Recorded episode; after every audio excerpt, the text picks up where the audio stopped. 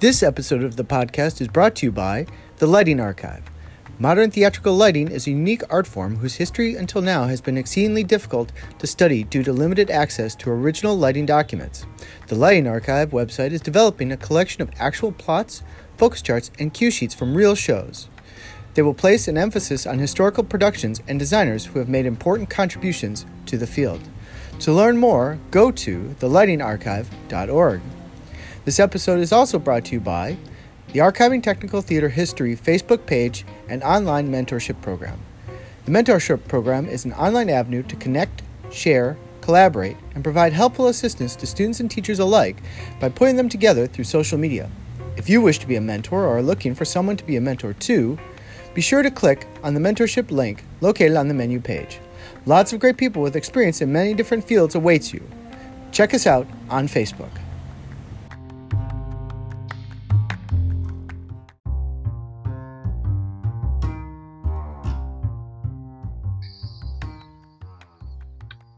Hello, everyone, and welcome to this latest episode of the podcast.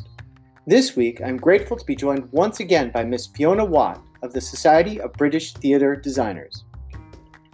Miss Watt originally trained with the Motley Theatre Design course in London. She is a freelance scenographer who enjoys exploring the relationship between existing architecture and the performance space, unlocking the hidden dynamics within traditional and non traditional theater spaces to find the strongest points of exchange between performer and audience.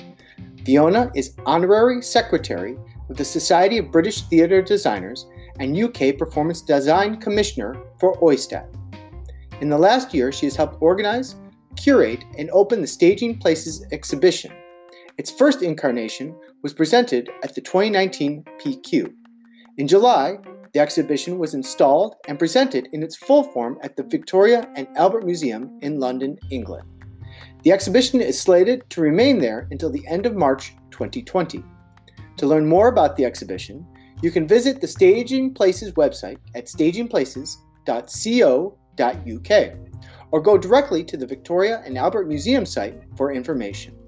Without further ado, here is my conversation with Miss Fiona Watt. Enjoy.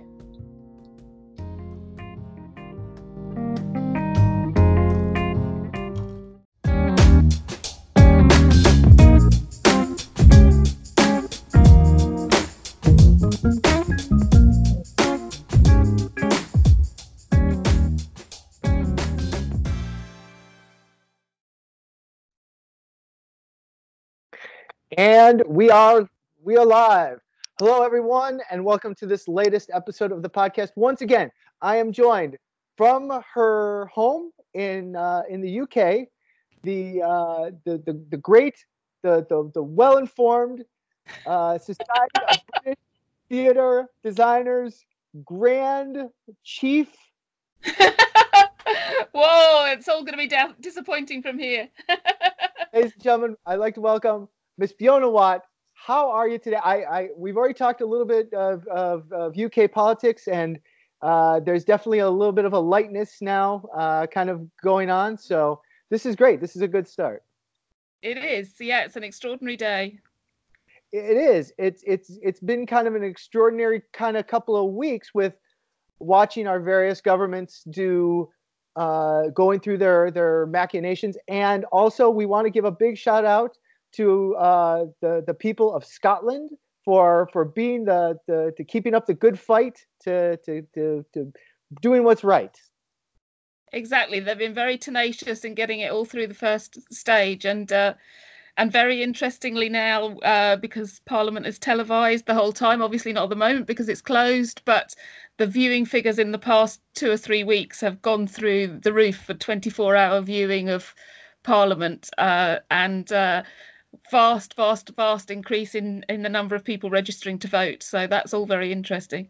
So, so if you're listening to this in the UK, if you're listening to this in the US, or you're listening to it in your favorite country, be sure to get out there, register, and vote because it, it you never know when that's going to be necessary. Exactly. exactly. But we're not here to talk politics. We're actually here to talk about uh, your late the latest project, which is going on right now, which is called Staging Places. And uh, I know that uh, in at the Prague Quadrennial, there was an introduction of of that project, and recently, um, the a, a, full presentation of it opened at the Victoria and Albert Museum. Is that correct? That's right. Yes, in London. And it the the opening was in Ju- June or July. July, twenty third of July. So a little while ago now. Excellent. And so uh, now we're about two months after after since it since it opened. And uh, what what's been the response? How's it going? Uh, we've had a great response, especially um, from the designers themselves, and the way that that, that we're sharing their work and their practices and the range of uh, and diversity of practice across the country um, with that audience. And you know, we're, we're, it's always uh, very important to us that the V&A have given us that opportunity to be in the National Museum of Art and Design alongside all of those other uh, art and design disciplines. But uh, we really feel this time that we're we're showing and sharing process as well as outcome, um, and that's gone down very very well. Uh, so just to give you an idea, we've expanded from 12 designers in Prague to 30 physically presented designers in the V&A.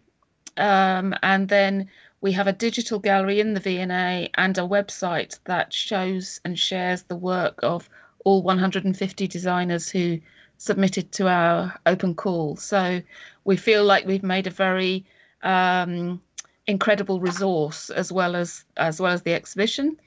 Um, and we now uh, we're almost at the point of finalising that it will be there for another three months. So it will be there now until uh, 29th of March 2020.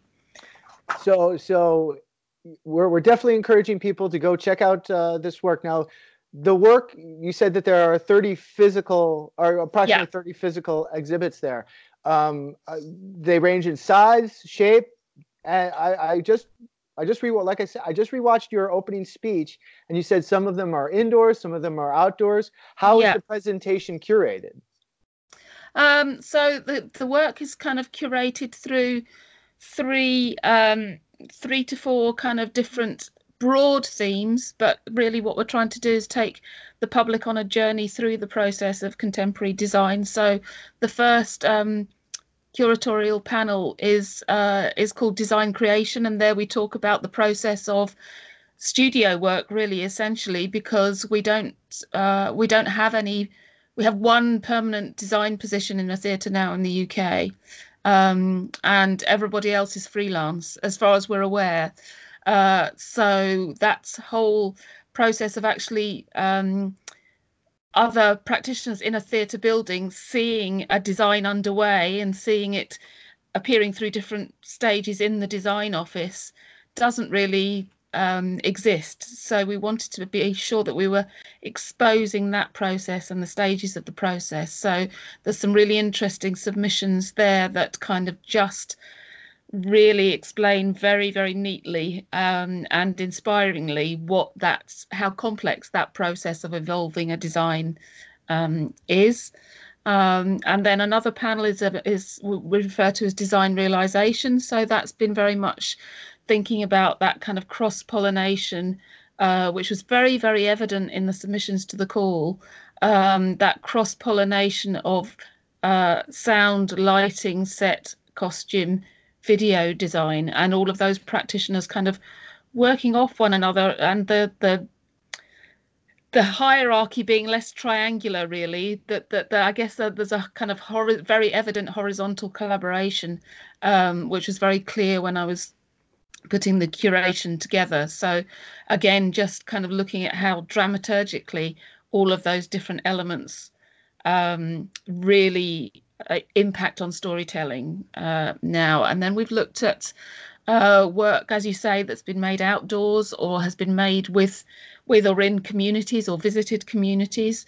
Um, and there we've just been really talking about the memories that that creates and the kind of particular circumstances that creates. So uh, there was a beautiful piece, piece called Pagliacci um, taken out to a Scottish town called Paisley, which is kind of uh, not a very rich town by any manner of means in Scotland, uh, and staged in a tent, um, a large circus tent with a community chorus, uh, with the circus tent uh, giving a real nod to the shape of the Sydney Opera House. Um, which was a really lovely project. And then again, Flood, uh, designed by David Farley, uh, which was um, a kind of promenade event performance across the whole of the city in Hull uh, as part of Hull City of Culture. And then our final uh, section looks at designers taking the lead, and by that we mean designers who uh, are initiating their own work through their own practice. So they're often the makers of the work as well as the designers of the work or the writers of the work. Um, and designers who work to enable other people to take the re- to, to take the lead and to to make work um, who might not be kind of visible otherwise, I guess. Okay, so the in, in the in the materials that you got, so I re, I rewatched um, the the the submission request that uh, that you had yep. put out, and uh, you, you, had talked about uh, physical submissions, writing submissions, uh, video submissions, things like that. What what was uh, what was a lot of the the submiss- submissions that you got?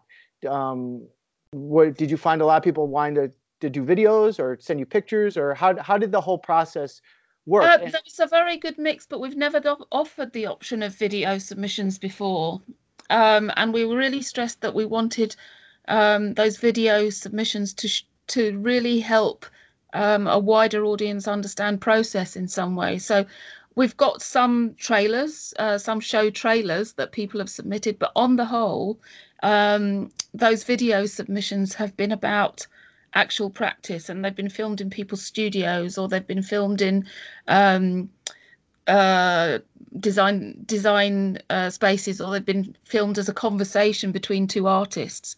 Um, and virtually every exhibit has a um, has a digital screen that shows a, a bit of video, um, which is a huge shift from four years ago.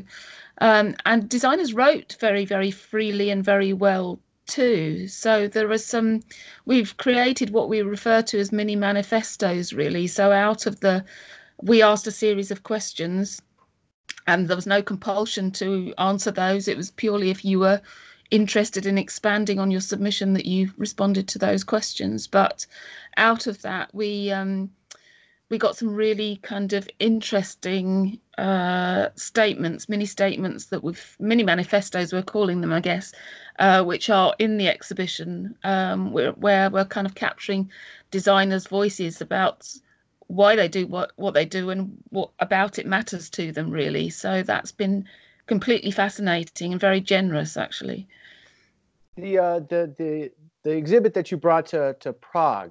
Yeah uh, um were some of the the the designers that offered submissions were they part of of that initial uh, pq exhibit or was was that just solely yes, so from... the, the exhibit that's in the V&A is the PQ exhibit, um, plus another um, half circle of um, physical exhibits, uh, and then we have um, we have some large um, projections um, for other designers. A lot of which are um, costume, and they're quite deliberately costume because the, it was wonderful footage and stills of costume in motion moving on the body, um, and that was really it felt a really thrilling way to be able to show costume projected large large scale on the center wall of the space so. Okay. Uh, i know that um, one of the one of the things that has become more prominent um, is digital media. Yeah. And, and um, we're seeing we're starting to see a lot of presentations that uh, how how have you found that digital media is getting in, or how did you or have did you incorporate digital media into your uh, into into into this exhibit? Yes, so we ha- worked with um, Eva Oster, who is uh, an AV designer, video designer rather, um, and her and I worked very closely together because what I wanted to do in the exhibition, which I think I may have said before, was actually capture the voice of the designers as well as the work.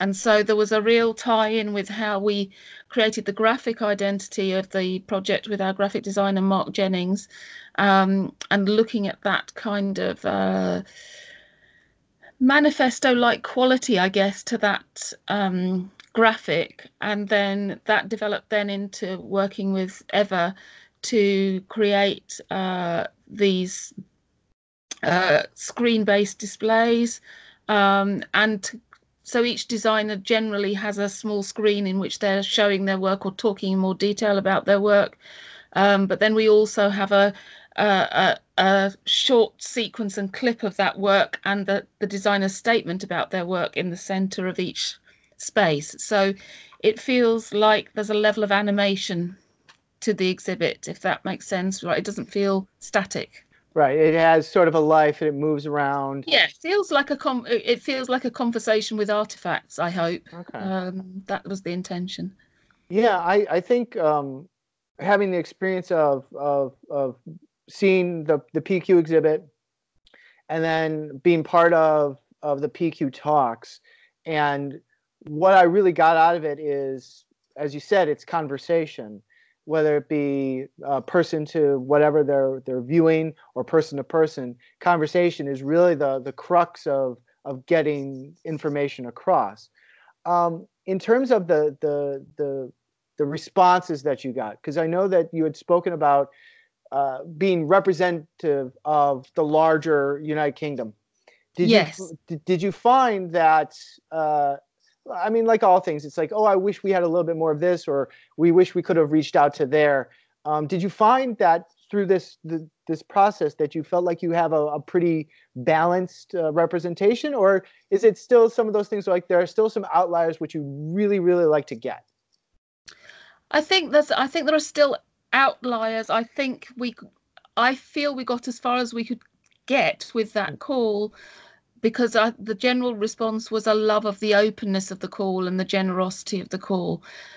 Timeline wise, we worked over a relatively short timeline from when that call opened to when it closed, and we did a lot of regional work around the country. But I guess what we want to keep building um, and i don't think you know that sense of creating anything inclusive is ever static is it you you it's a work in progress constantly. So I think going forward, the people we want to be able to reach even more are those who are designing but don't necessarily refer to themselves in that way. So um, designers for carnival, for example, we we had we had uh, designers for, uh, designers and makers of carnival uh, attending our events uh, in some regions, but we didn't we didn't have uh, many submissions in that way, and same with the street theatre sector as a whole, actually, because often they're making it, writing it, choreographing it, they're doing the whole thing, and they might not necessarily call themselves a designer, but there is some extraordinary work um, being made in that way. So uh, we just keep going, you know, we just keep um, keep reaching out really i guess so as as the because you, you said that um, the exhibit is going to be uh, got, got extended in, into march yeah. of, of, of 2020 are there plan other like planned events that are that will happen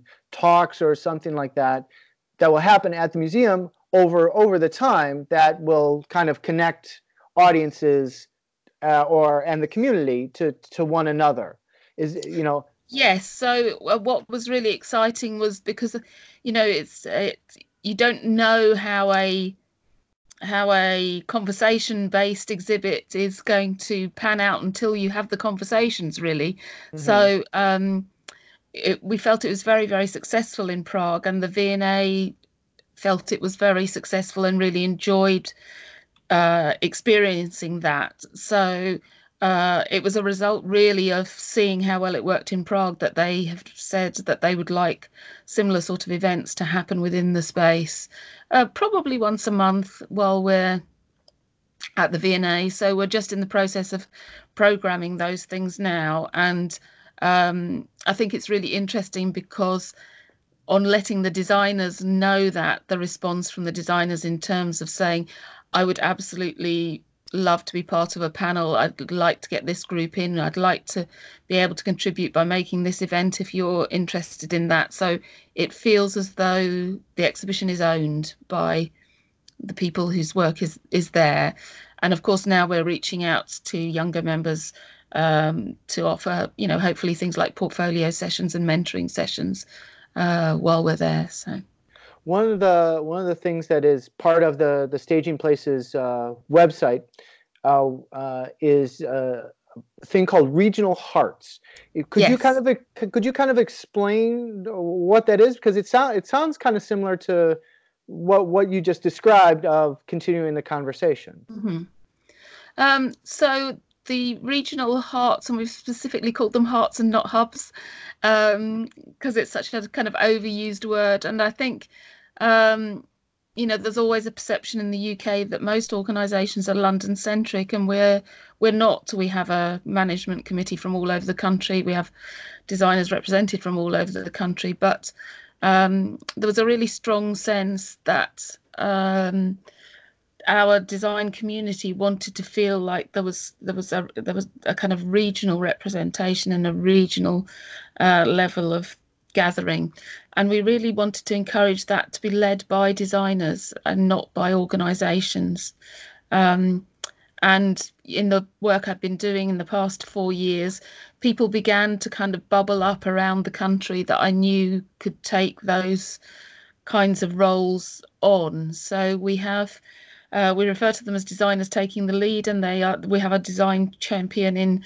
about five or six different um, regions around the UK, and we've tried to partner that up with a venue um, and a higher ed- education institution in that area. Uh, so this year we're really going to start. Uh, we did a, an event called Soups last year, which was really about getting people together. And it was, as it says, it was a bowl of soup and gathering people uh, around with a bowl of soup from various different disciplines, not necessarily design, um, to just generate that conversation in that region. Um, and now we really want to look at those roles of assistant designer, associate designer, established designer, how that all works within a building, and to try and open up some more consistent opportunities because I don't know what it's like elsewhere in the world, but certainly for our young people, quite often once they graduate, the only option is to go back to their family home until they establish themselves. And suddenly you're back in the bedroom that you were in before you left to study, but you're trying to be a professional person doing what you're doing. So um, we've just been kind of trying to think about how we create those kind of sustainable support networks, really. Yeah, we're now um, in Taipei, Taiwan. Did didn't we do? Didn't you organize a, a, a kind of soup as well? Because I remember us having special tomato soup by the by recipe by Pamela Howard. Was that was that something that you that organized? was in Cardiff at OISTAT 50. Oh, it's Cardiff. That's it. Yeah, I'm sorry. That was at OISTAT 50. So um, so yes, that's the that's been the general the general principle of it, and we tested it for the first time on all of you. It's a way of just kind of being a little bit less formal and a little bit less daunting, and the, you know, soup is the most basic and nourishing thing to make. So, um, and the idea with all of these projects really is that it's scalable according to what you're able to do. So if there are six designers in your region and you've got access to one kitchen and it's in somebody's house, that's a soup. If you've got access to a theatre building and 50 people to come and the resources to support making 50 bowls of soup, uh, then you do that. But the idea that was that with each of these events, it's it's completely scalable so that nobody feels excluded, really. Yeah, I think that's that's the I think soup not only as an actual thing, but also as a metaphor, as this. It's a very unifying thing because everybody at some point has had a bowl of soup. Yeah. Uh, and you know, there's an association with it of warmth and comforts, uh, depending on when you have it, obviously. Yeah. But um, but I, I I like the idea. The other interesting thing you said is about what are what are students to do after after they they finish their their studies, mm-hmm. and I don't know about your experience, but my my experience was my parents, metaf- not metaphorically, they actually gave me uh, luggage and they said, "Go away."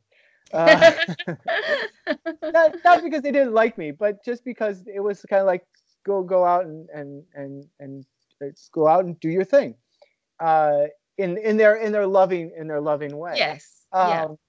But you know now now with with costs and and just financial issues and, and things like mm-hmm. that you know going out on your own is actually is and, and this is a problem in the US obviously is the student debt crisis the the the the, the thing that the burden that we that is being placed on students yeah. nowadays is is really out of hand now it's it's not that education I guess we can all agree that education is valuable.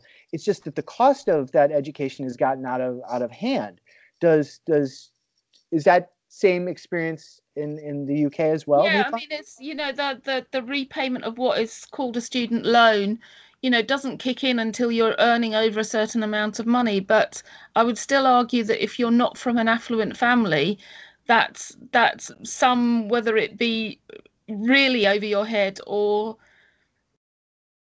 over your head in the future and and feels quite abstract it's still over your head and it's mm-hmm. still it's still well above 30,000 pounds which is a lot of money um, sitting there. And there is no there is no cushion when you left. But you know when I went to university I wouldn't have gone had I not got a full student grant because we got full government grants at that time. Our education was was free at degree level.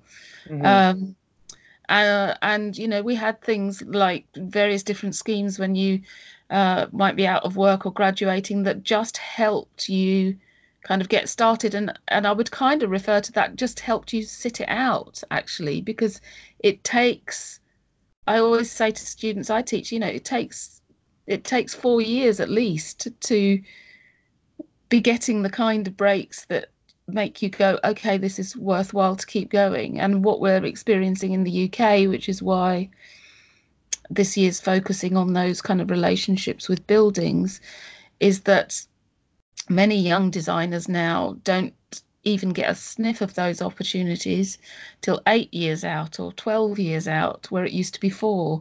And and obviously you can't sustain yourself over that period of time um, without doing something else. And in lots of ways that's a good thing. You know you juggle paying your bills with with making work etc but there's a there's a limit to how far that's and how long that ought to go on and our opportunities aren't transparent they're not clear so yeah i i, I had a, a, a, good conversation uh, last week with uh, uh, a gentleman named michael cruz who is the uh, the host of the title block podcast and he went through a phase of transition from from theater. He he completely changed fields. He went into uh-huh. went went into medicine, and uh, one and he he didn't regret going into into theater. Um, he just it just there was a point where he he reached a threshold where he said, you know, this isn't really what I want to do anymore. Yeah. You know, yeah. it, it it wasn't the work wasn't satisfying. It just there was a certain it seemed more about like the relationships just weren't weren't there or they they they yeah. they, they changed um, and you know that's one person's experience i know for myself the i've enjoyed the theater but at some point i stopped calling myself a designer for example just yeah. because it, it wasn't what i was doing i was still involved but i wasn't what i thought i was training yeah. to do uh, and i and, and I, I, also think, think you know we're in a kind of we're in sort of strange times because um, people of my generation, perhaps and older, kind of uh, may go, we train too many young people and there aren't the theatre positions that there were, um, which on the one hand may be true, but on the other hand, the flexibility and the range of skills that young artists now have who will just as easily be designing the poster as the set the costumes making the short film and the trailer and all of those things and that could all be one person Um, not that you should be paying one person to, right. to do all of those things, employed. but do you know what I mean? The flexibility of skills, and you know, certainly here, work in the in the music industry has really opened up. For example, for music videos, etc. We have a lot of designers, uh, established designers, who work in music video and fashion, as well as working in theatre. Um, so, just the kind of broader definitions of what it is you go out to do and that it might not necessarily be called the label that it traditionally has uh, is something that we need to consider, I think, because I don't think we necessarily um, champion and celebrate the diversity of skills that our young people have when they graduate. And I think that's one of the great things about uh, the the exhibit that you've put together with Staging Places, is that um, you you are opening a window in, into a much bigger world that young people who who make who hopefully will go and, and see this will be like oh i didn't know that, that that i could take this skill that i have and apply it this way. Exactly. It's exactly. the the thing that blows me away i, I mean I, I would have never imagined this. I, I i can only assume that more people like me were like this. I would have never thought of digital media as as what it has become today yes i, I yeah. would have never imagined that some of the, some of the the techno wizardry that has integrated itself into design would, would ever exist. I mean, I was yeah. blown away when something rotated or or something turned around or, or yeah. things like that. Yeah. Now it's just it's it's magic before your eyes, but it's magic that is something that regular people can create and do. Yeah, and I think I mean you you you've listened to the um, speech from opening night, but I think you know for me what is what's very exciting is that uh, that actually quite a lot of that that technology intimidates us as as more experienced and uh, established practitioners, but for young people who are just starting to train, who are interested in things like code, for example, a great deal of this is binary.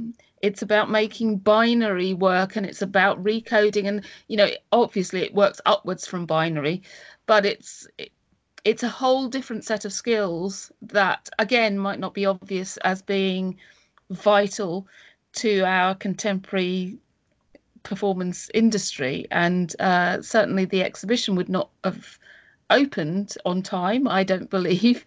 Um, without the skills of a 16 year old uh, on work placement from um, Brit School, which is a state um, high school in performing arts, who supported us with space uh, to pre-build and pre-tech the the set, and we were very keen from the outset. I was very keen from the outset that we had young people from that school as part of our install team, and so it was a 16-year-old uh, young man who stripped everything out, recoded it, made it work overnight in a way that nobody else could figure out. So, you know, it's important to, to for us to to be really aware of what those skills are that we're going to are going to be needed going forward.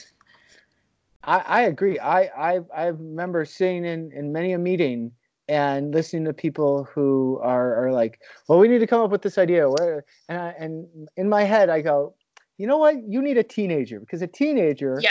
will will more than happy tackle exactly uh, tackle exactly this. And yeah, I feel like that's kind of the the the the meeting place for for the the the generate for every for the as generations go along is that there's yeah. always seems there's always a middle spot where you know I have I have to put my my knowledge and experience aside a little bit and be curious enough to be like, how do you do this? Can yes, you show exactly. me how to do this? Yeah. Be- because yeah. then you teach me, and yeah. then and then I don't feel as intimidated because I'm willing to give a little bit of myself, and I don't. If I can get past feeling intimidated, then I, I think like the the the person I'm asking to to come in it's like oh wow i i i'm important or i yes. I, I can contribute. Yeah. And i and i think yeah. that'll bridge a lot a lot of gaps that we we we tend to to run into.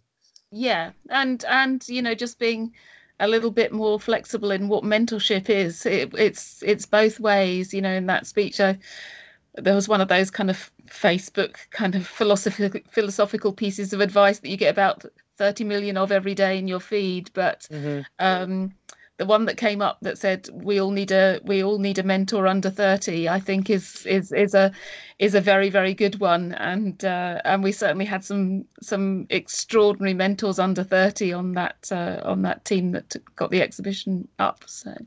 I, I i feel like i have a whole classroom of them because because there there are days they they look at me like with a bewildered look and they're like no sir it's like this yeah Don't you know this is yeah. the term yes I'm like, and generally, okay. I kind of just explain now exactly who I am and what my level of engagement with technology is, and what my level of engagement with being able to keep my keys about my person is. And generally, then from there on in, they kind of look after me. I, I it, it, it, it's a fun experience. It, it took me a little while to, to kind of embrace it because one of the things was it was I always had this impression that if I'm standing in front of of the classroom, I'm supposed to be the authority. Mm-hmm. I'm supposed to be like this is how it's done. And I I realized very quickly the folly of that when the my first two years of of, of leading classes it, w- it was a disaster. It was it was it was like why are we fighting with each other? And I realized yeah. it wasn't them fighting me, it was me fighting them. Yeah. And it's like I really need to pair what it is that I down, and now I need to really listen to them. And yeah. and I have found that um, it's made my approach to creating classes a little bit better. I mean, it's it's a work in progress as always, but it I think if if if anybody is is out there listening and hasn't had the opportunity to teach for for a period of time, go do it because you will learn very quickly what what your style is and then you'll learn what really to to back off hopefully what to back off from yeah and i think you know there's there's nothing there's nothing better for challenging you to articulate what you know and and what your own practice is through having to translate it into means by which somebody else who's never done it before can understand it. And it keeps you on your toes. It really kind of because you know no two students are the same. So you're you you're having to find various different strategies of teaching the same thing or passing on the same piece of information that lodges in a different way for everybody. Yeah it's uh it's it's it's it's interesting. I just i just finished rereading because i'm i'm, I'm going to be taking a class uh, soon and one of the the books that they asked us to to, to read the empty space and i haven't read that in a long time. I actually just finished reading it. And i i didn't realize how insightful uh, uh, some of the, the, the passages are in there and, and, sort of the timelessness of them. Um, now some of the references are a little a little dated because the book was mm-hmm. written in you know 68 but the, the, the core information uh, has has been really really useful to me because now it, it it's forcing me to revisit. Um, but what I'm looking forward to reading, uh, and eventually when I get a copy, is a is a new book, a relatively new book that came out. Um, you may may or may not be familiar with it. Uh, it's called Beyond Scenography with by Rachel Hann.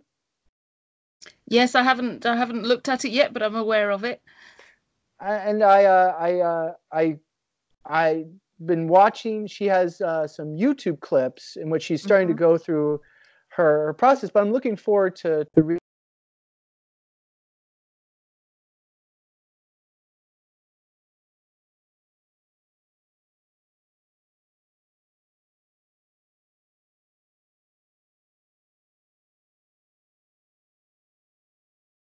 an interesting journey to to learn these different perspectives. Um, I think the, the the pitch on uh, the Beyond Scenography book is that it's kind of evolving uh, uh, Peter Brook's ideas, um, mm-hmm. and it'll mm-hmm. be interesting to to to read it. Um, but you you haven't had the opportunity to, to look at no, it. No, no, I'm I'm kind of getting to the stage now where I might be able to draw breath a little bit more and and enjoy those things. But uh, but yeah, for the moment, it's it's it's been about getting the exhibition organised and the and and now our events program, and you know, hopefully uh, there will be a touring life for the exhibition beyond the V&A as well. So that would be really great. I hope so. I I uh, I'm I'm interested to to see um, what what what becomes of it. Obviously, um, I would like to because I'm going to actually going to be in Europe for six months. Uh, yeah, to, to, to, come over and experience Definitely. it in in its space. Um, the uh, the what what do you think is what have been some of the big takeaways from from the experience of curating a, a new project like this, um, and where where do you see it going forward? Um, I think it's you know in some ways it's probably still too difficult to say. It's kind of quite difficult reflecting on something so immediately. But I think the the feedback that I have received and the feedback that I hoped we would get um, is um, designers feel like we have truly celebrated the diversity of what it is that we do and the diversity in scales of work, types of work, people who make work. It's uh, that's that was the intention and the ambition from the outset. So, you know, it's a little bit too early to know what the public reaction is, and it's you know how do you how do you capture that is always the is always the next thing. But um, we have 26, 28 um, design courses in the UK. So um, I'm hopeful that they're all going to visit at at some point, and um, I'm very very keen that they all share with other departments in their institutions that train directors, stage managers, producers. Uh, all of those people who themselves, um, even you know, an established level, don't fully understand what it is that we do, um, to just you know share that uh, exhibition as much as possible because it has been very openly and generously shared by the practitioners, and I think it's a, um, I think it's incredibly eye-opening. I would say for uh, what what other disciplines might perceive design is. I, I know this may be maybe far far too early, but um, do you see the maybe from from this experience and then if the the, the regional soups or hearts mm-hmm. as you call them uh, come together and they start to to create kind of their own their own visions um, do you think that uh, this spells uh, good good things for for PQ in 2023 I think it is mm-hmm.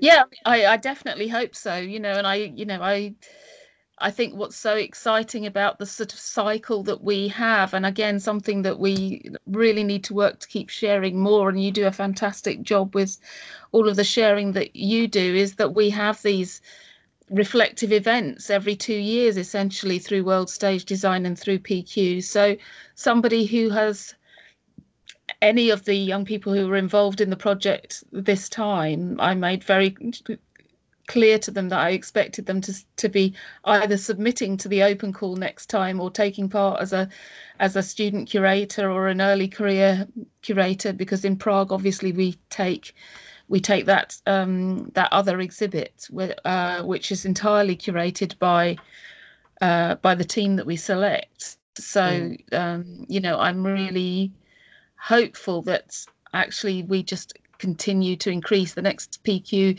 continues to increase that kind of variety and, and making the rest of the world uh, a bit more knowledgeable about just how diverse the countries and regions of the UK are. For a tiny island, it's um, you know it's incredibly diverse, and at the moment, particularly, it's very very important that we celebrate that and give that confidence. Really um, if people want to learn more about uh, staging places, if they want to learn more about the the uh, the exhibit, um, mm-hmm. where is the best place for them to to go find information?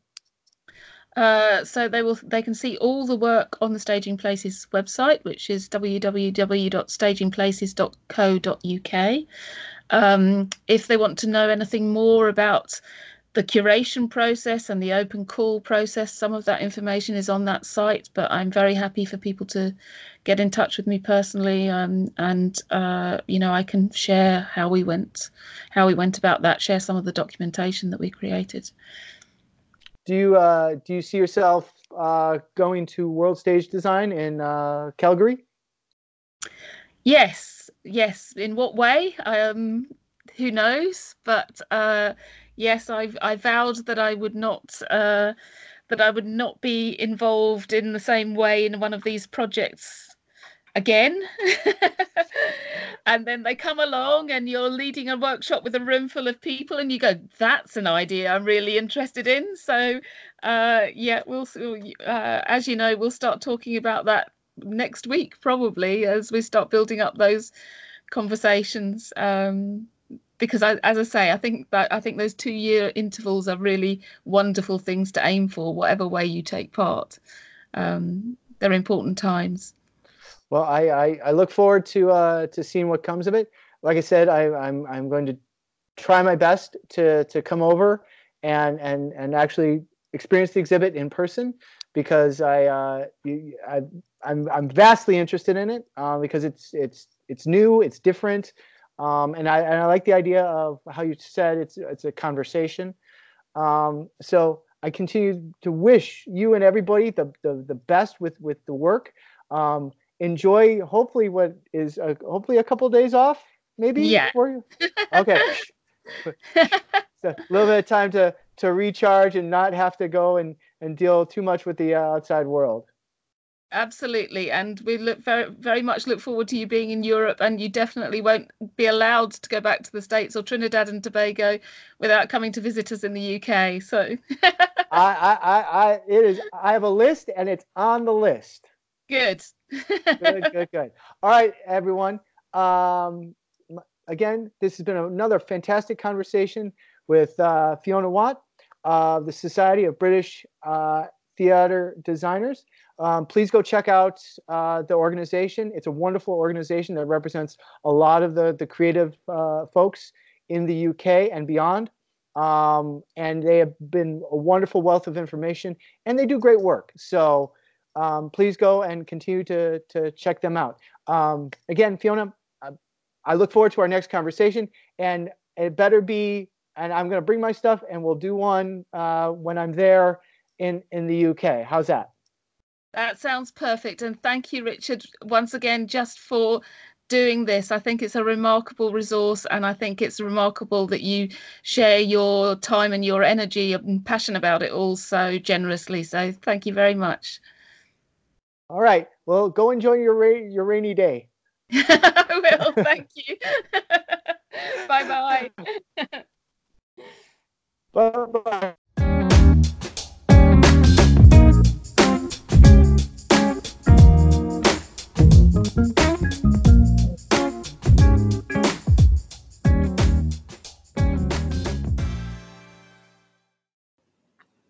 Hey everyone. Thank you for joining us on this latest episode of the podcast. Remember, this podcast is listener supported, so wherever you get it, be sure to subscribe, rate, and review. This podcast can be found on such platforms as iTunes, Apple Podcasts, Anchor, Breaker, Pocket Casts, Spotify, Google Podcasts, Radio Public, and Stitcher.